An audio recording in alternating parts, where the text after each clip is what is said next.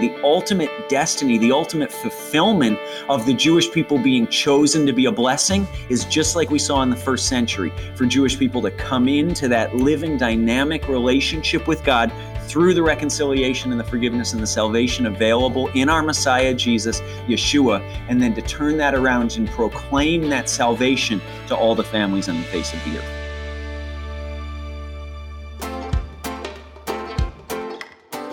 Welcome to A Jew and a Gentile Discuss. I'm your co host, Carly Berna. And I'm Ezra Benjamin. We're a Jew and a Gentile who both believe in Jesus and believe that there's value in looking at history as well as today's world in the headlines through both a Jewish and a Christian lens. Today, we're going to answer a pretty loaded question, which is who is more important, Jews or Gentiles?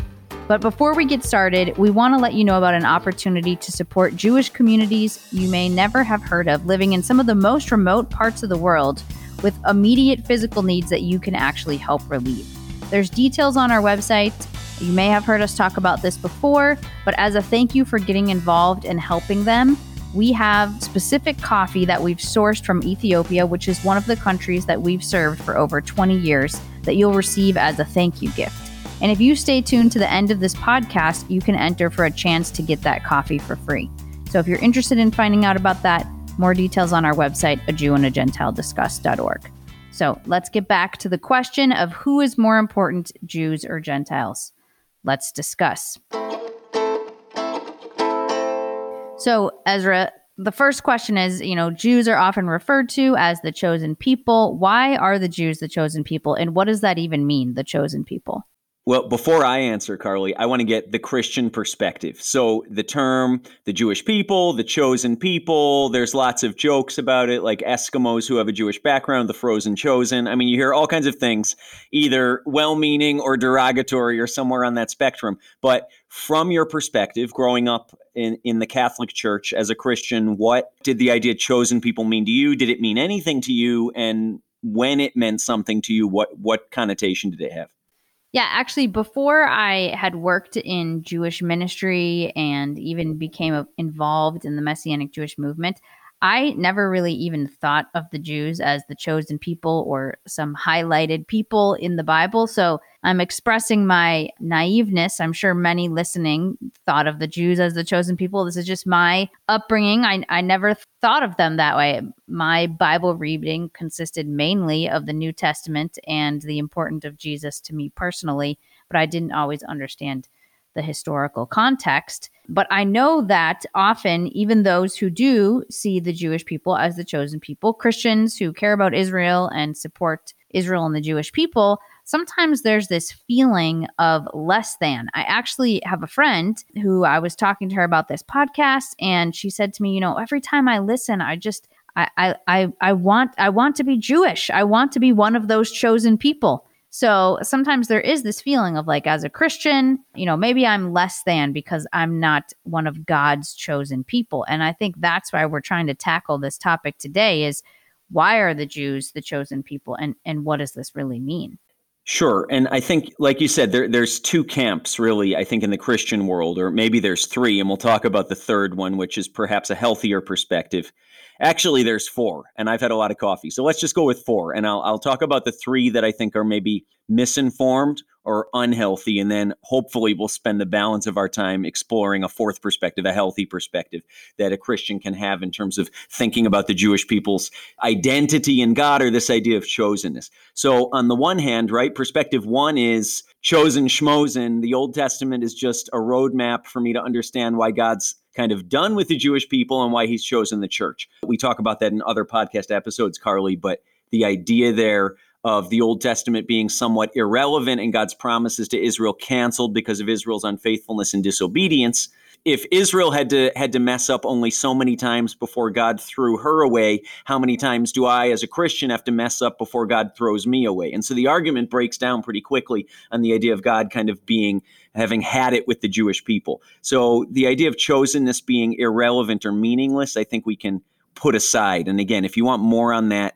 on that topic of what is God's enduring promise to the Jewish people and why does that matter, check out other our other episodes. We we unpack that in much in much greater detail. But the second camp is, like you said, this idea of if the Jews have something, then somehow I, as a Christian, have something less, right? This comparative thing where the, the church, the Christian community can kind of stand at arm's length, arms crossed, and say, well, the Jews are chosen. Does that make them better than the rest of us? I don't see that in the scriptures. Do they think they're so great? Is this a pride thing? Is it a superiority thing? Not so much. Uh, the, the third camp, and this is really, uh, if you ask my grandma, who's approaching 100 years old and is still alive in the nursing home, watching, you know, 10 hours a day of TV and reading autobiographies the rest of the time, and enjoying her lox and bagel in upstate New York, if you say to grandma, what does it mean to be chosen? What does it mean that we're the chosen people? The Jewish people are the chosen people. She'll roll her eyes most likely and she'll say, We were chosen to suffer. So, this idea of God singled us out. And she, she actually has said that to me, and I sort of smile and then take a bite of my lox and bagel and change the subject. But understand that in at least the North American Jewish community, or maybe Carly, a lot of, of, of, the larger worldwide Jewish community, if you believe that God has singled us out as a people and has kind of put a put a, a mark on us as unique and distinct from the other peoples on the face of the earth, the the wrong thinking in that regard, because of the history of our people, and I'm sorry to say, because of the history of persecution and disparaging remarks against the Jewish people, largely in history through the mouths of people who, who name themselves as Christians, there's this identity, this unhealthy false identity that we can take on as a chosen people, almost like this, this thing around our neck of, well, God singled us out to punish us, to make us, you know, downtrodden throughout history, as my grandmother says, to suffer. And so this kind of very cynical but not unhistorically substantiated idea of the Jewish people weren't chosen for blessing, but chosen for cursing. But if that's true, then how can a good God single out a people perpetually throughout history to bear his name and to carry his identity and to carry a history in him as only chosen to suffer rather than chosen to be blessed? And so the fourth perspective then is this idea of the Jewish people chosen and unique unto blessing but not blessing to lord it over others and not blessing because we're some higher echelon of humanity or because we're the best. You know, God says in the first five books of, of the of the Bible to Moses, I didn't choose you because you're the, the best of all people or the strongest or the most numerous. He says, You're the weakest, you're the least of all peoples. And if that's not enough, Israel, you're the most stubborn and hard hearted and stiff necked of all the peoples on the face of the earth. But I've chosen you because I love you.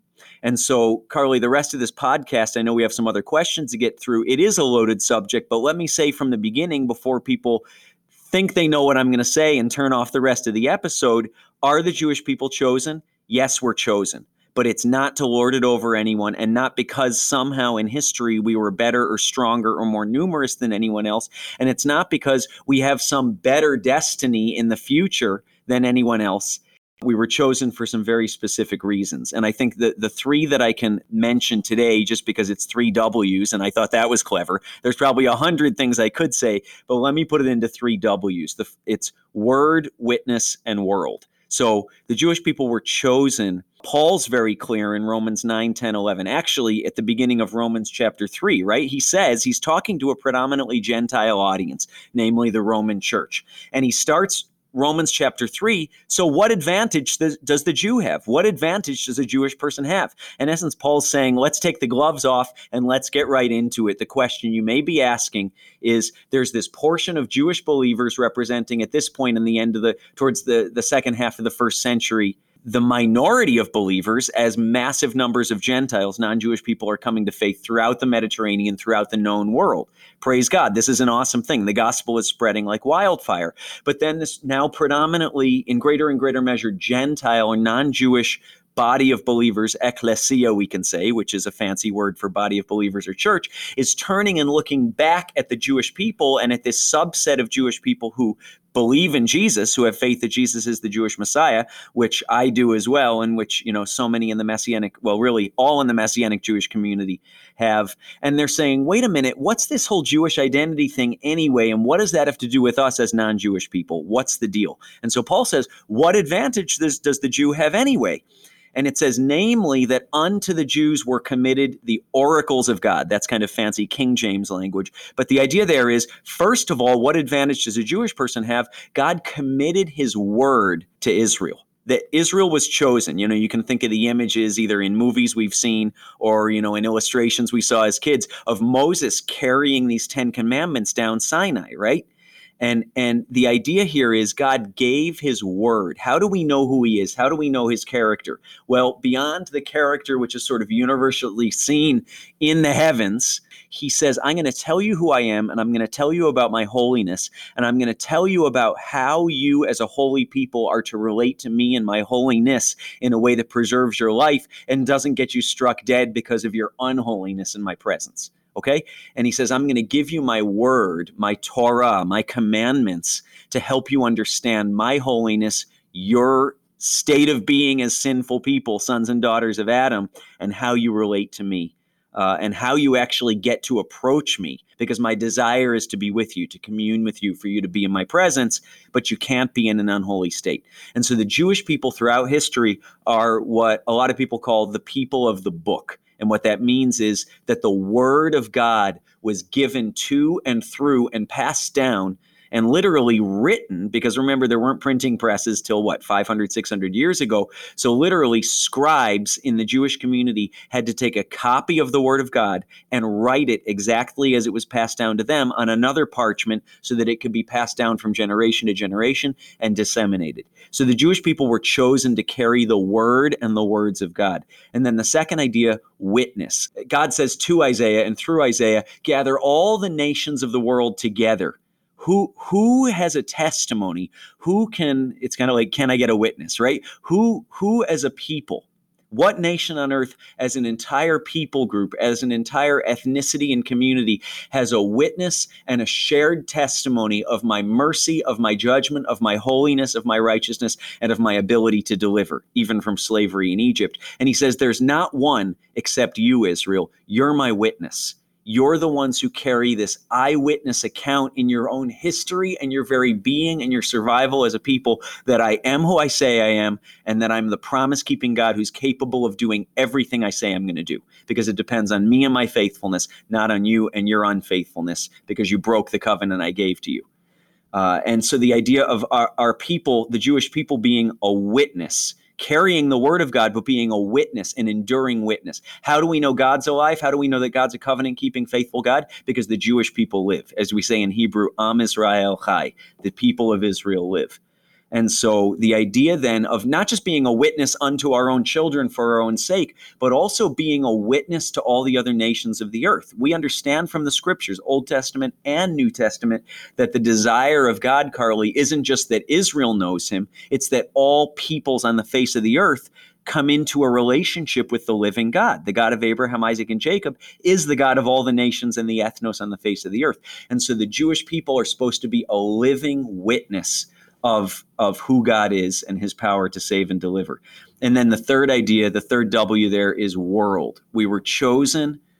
We see it in Genesis chapter 12, right? God calls Abraham from the nations, actually from Iraq and Iran area where he was living at that time, and says, Go to a nation, I'll show you. And on the way, Abraham, having not yet received the promise of a son who would be his heir, is trying to understand, okay, God, you chose me, but what did you choose me for? And God says, I'll bless you right? I'll bless you, meaning we see, I'll bless Abraham, Isaac, and Jacob. I'll bless the descendants of Abraham and Isaac and Jacob. But not only will I bless you, I'm going to make you and your descendants to be a blessing to all the families of the earth. In you and in your seed, all the families of the earth will be blessed. So, the idea of world, the Jewish people were chosen not only to receive blessing from God, but to turn that around and to be a blessing in God in his name and by his power to all the families on the face of the earth. And we understand that the ultimate blessing you can give someone is the good news of our Savior, Jesus, Yeshua. And so the ultimate destiny for Israel, I believe, and we believe on this podcast very unapologetically the ultimate destiny, the ultimate fulfillment of the Jewish people being chosen to be a blessing is just like we saw in the first century for Jewish people to come into that living, dynamic relationship with God through the reconciliation and the forgiveness and the salvation available in our Messiah, Jesus, Yeshua, and then to turn that around and proclaim that salvation to all the families on the face of the earth. That's the ultimate, the meaning of our chosenness, carrying the word of God, being a witness of his reality and his saving power, and bringing that blessing to the entire world. So I'm going to kind of play uh, devil's advocate here because you just explained, you know, this is the purpose of the Jews. This is why they're the chosen people. One of the things you said was God chose them because he loves them. And some in our Christian audience might be saying, well, what does that mean? The God only loves the Jews? What about what about the Christians? I, I want to challenge this idea that if the Jewish people have something, somehow everyone else has something less. Because in the economy of God, God can give to everyone in his providence, in his mercy, in his extravagant love, which is beyond searching out, right? So we know from John 3:16, all you good Sunday school kids listening from a Christian background know, for God so loved who? Israel? No, it says, for God so loved the world that he sent his only begotten Son, so that whoever believes in him should not die, should not perish, but have everlasting life, right? This is the love of God manifested that he sent his Son.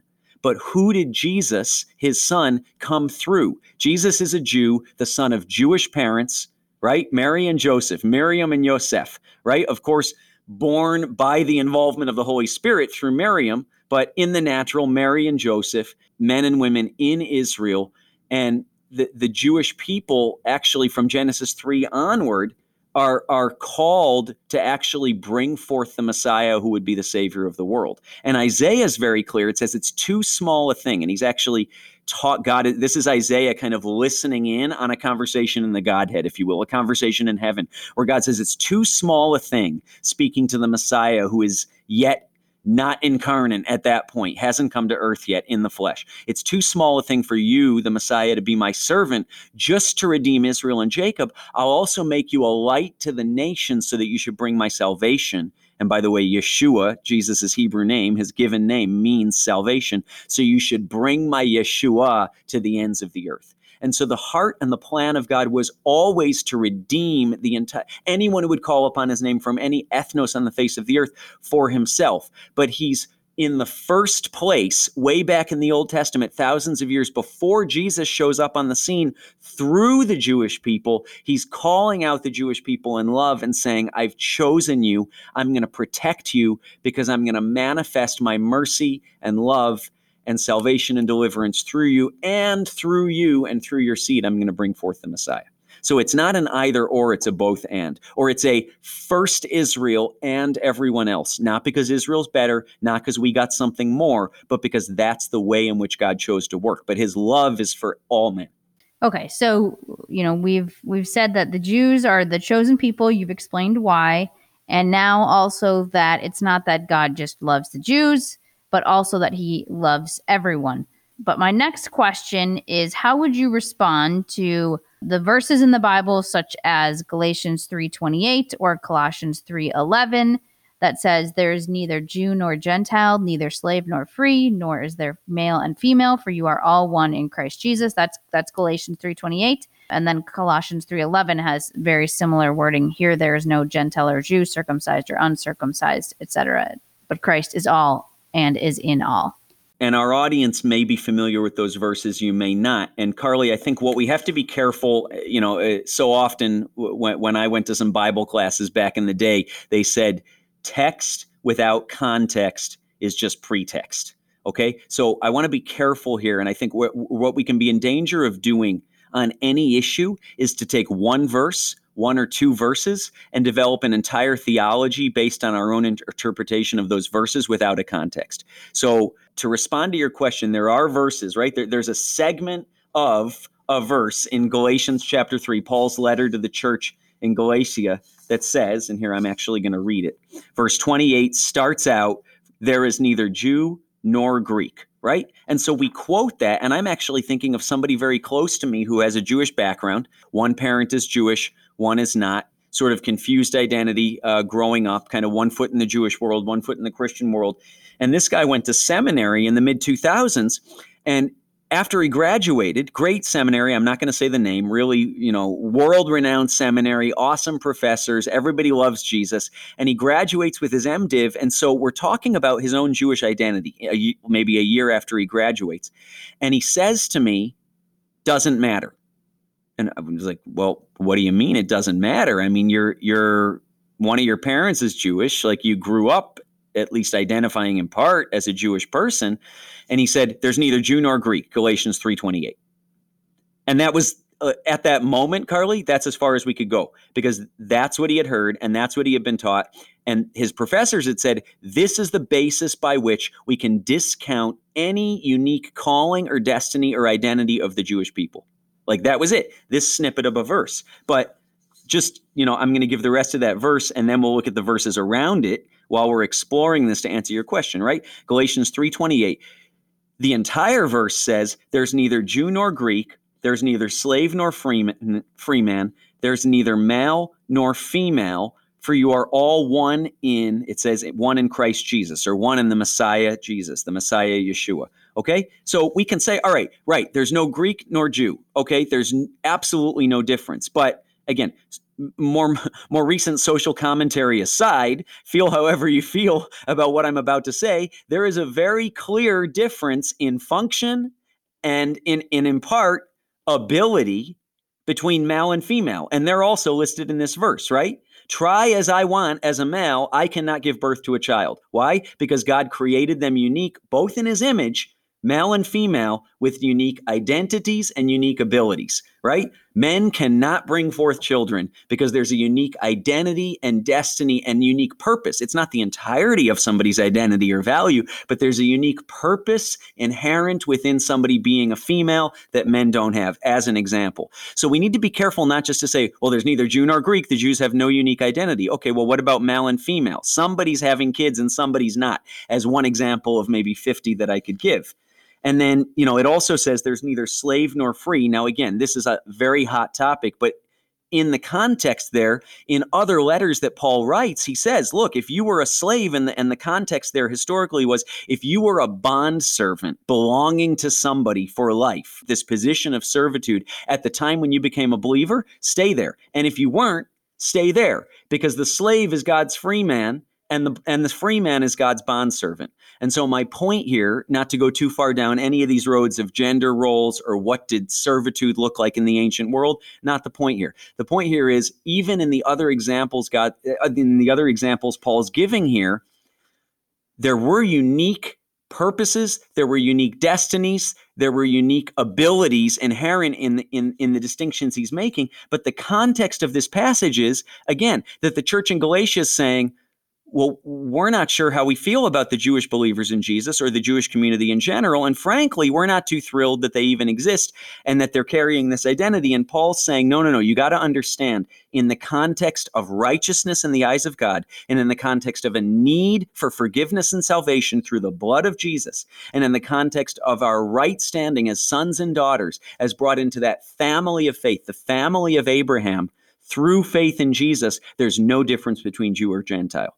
But the other examples here show us by their very nature that there can be a unique purpose, there can be a unique ability, there can be a unique function.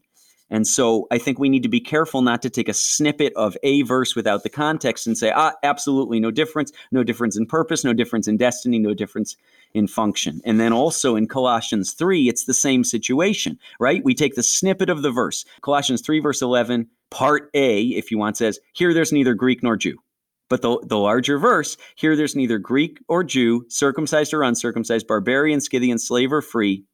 But the verse ends, the Messiah, the Christ, is all and is in all. What's Paul challenging here? He's challenging people beginning to stratify or say somebody has a more righteous standing in God. Maybe the Gentiles were looking at the Jewish believers saying, well, you're just caught up in trying to fulfill the words of the Torah and you have a religious spirit. Or maybe the Jewish believers in the city where Paul's writing this letter to this believing community are looking and saying, well, you're not from Israel, so somehow you're less than. And Paul's saying, no, no, you don't get it. Nobody's better than or less than and we need to look at ourselves as in need of a savior because in that sense sinful standing apart from Jesus, righteous standing in the eyes of God with Jesus, there's no difference between Jew or Gentile. But he's not throwing out unique ethnic identity, unique historical purpose, unique destiny, and unique calling.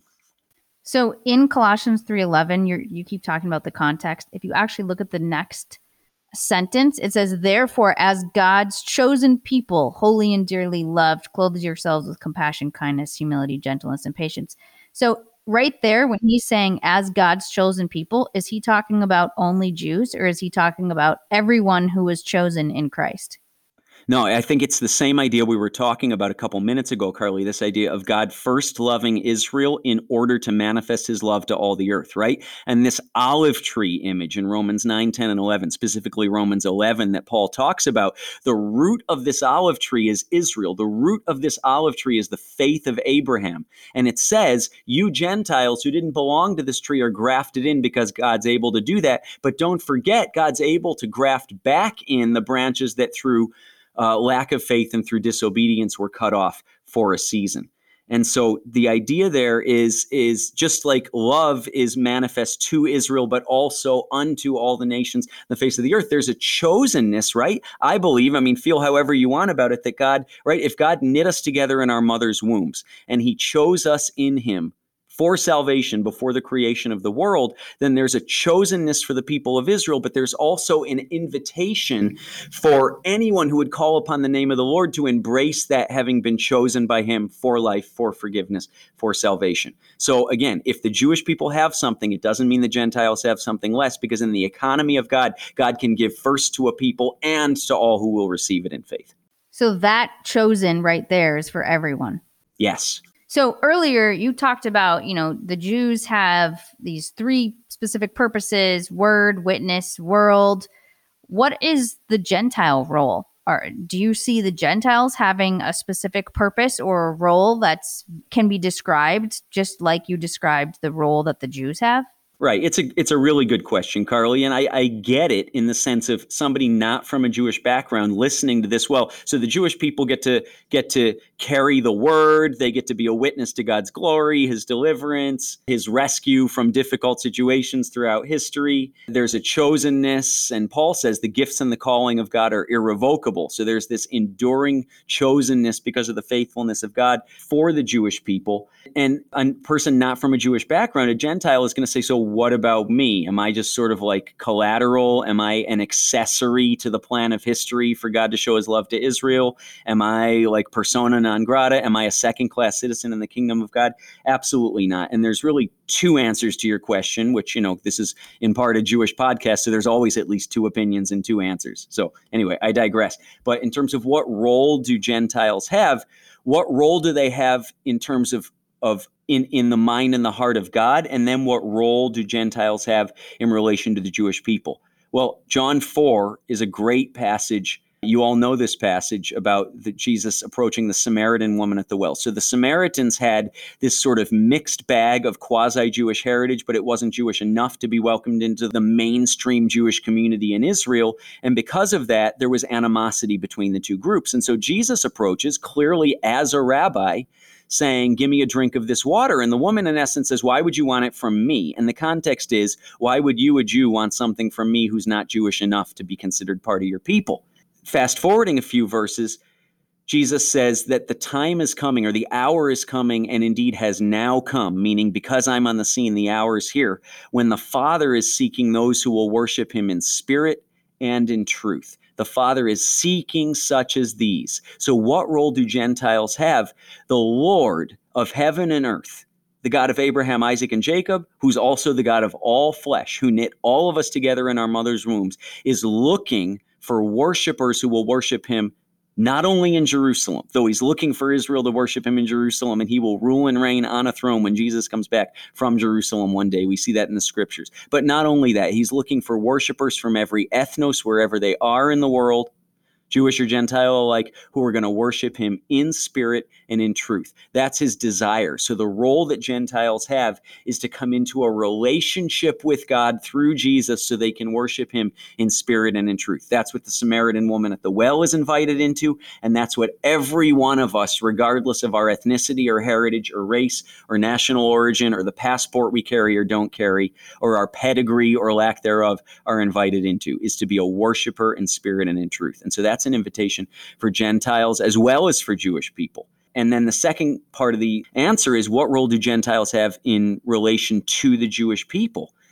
Paul makes it very clear that salvation has come to the Gentiles, one, because God so loved the world, but there's a second purpose happening here, right? He says to provoke Israel to jealousy. Because remember, God first manifested his love to the people of Israel. God first gave his word and his promises to the people of Israel. God first sent Jesus, it says, to the lost sheep of the house of Israel, not exclusively, but as a matter of priority and first importance on his heart in the ministry of Jesus on earth.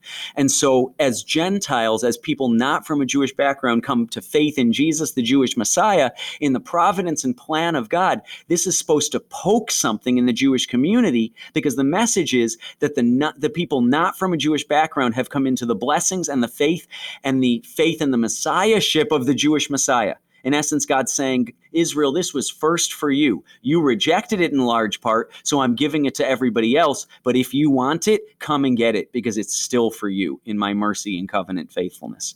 And so the role of Gentiles isn't separate from Israel, but it's this this inextricable connectedness with the people of Israel, carrying the faith of Israel through the Messiah of Israel to provoke the people of Israel to jealousy.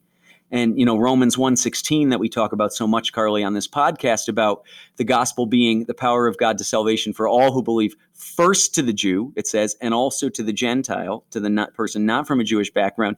And Christians can bristle at that idea. Well, first for the Jew, what makes the Jew so special? But in Romans 2, Paul makes it clear that judgment, when Jesus returns, is coming first to the Jews. Why? Back to the first idea, because we were chosen and singled out to carry his word, to know who he is through his promises and commandments, to carry a witness and a testimony of his faithfulness, and because we were called to be a blessing to all the families of the earth. And the Jewish people in a day yet to come are going to be held accountable to that first. All of us are accountable to a holy God when Jesus returns. But Paul says, he makes it clear that judgment is coming first to Israel. And so if judgment from a holy God is coming first to Israel, then it's important for the Gentile church to understand that, of course, God would reach out, extend his mercy and his offer of salvation through Jesus to Israel first as well. And that's the role of the Gentiles is saying, hey, we're so thankful God has extended his salvation through the Jewish Messiah Jesus to us who are unnatural branches in that olive tree. And we're going to carry the heart and the priority of God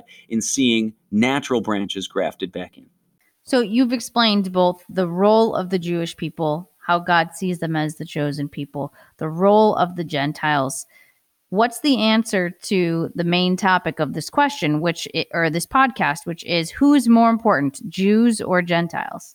Every single human being. This is not a cop out answer. This is, I really believe in the scriptures. Every single human being is uniquely made, fashioned in their mother's womb, and God's not willing that any should perish, but that all should come to salvation and forgiveness through faith in Jesus, Jew and Gentile alike. There's no difference. No Jewish person is more important than any Gentile person to God, and no non Jewish person is more important to God than any Jewish person. God desperately loves all of us, and He so loved us that He sent the Jewish Messiah to die not only for the sins and forgiveness of Israel, but also for the cleansing and redemption of all who would call upon His name.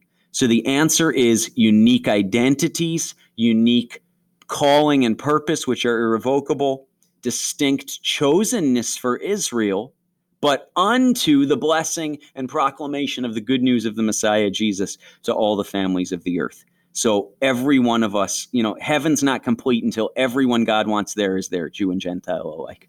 Yeah, and I would just encourage our audience to think about you know what you just said ezra which is that everyone has a unique identity and a place that god placed them in in the world their heritage the people they're around the country they're born in whether you're a jew or a gentile all of your circumstances are so different and so unique to where god wanted you to be so i wouldn't focus so much on i'm not a jew or i am a jew instead on where God has placed me and the unique place that He's called me, and that He sent His Son for each of us, no matter where we are, and that He has a unique identity for each of us. Amen. All right. So, to our audience, I hope that answered the question. If not, feel free to email us and we'll clarify any questions you have in the future. As I mentioned at the top of this podcast, you can enter for a chance to win some of our Lost Tribes coffee, which comes directly from Ethiopia. We're giving away a free bag each month, so you can enter by texting JG to 474747. More information about that on our website, a Jew and a Gentile discuss.org.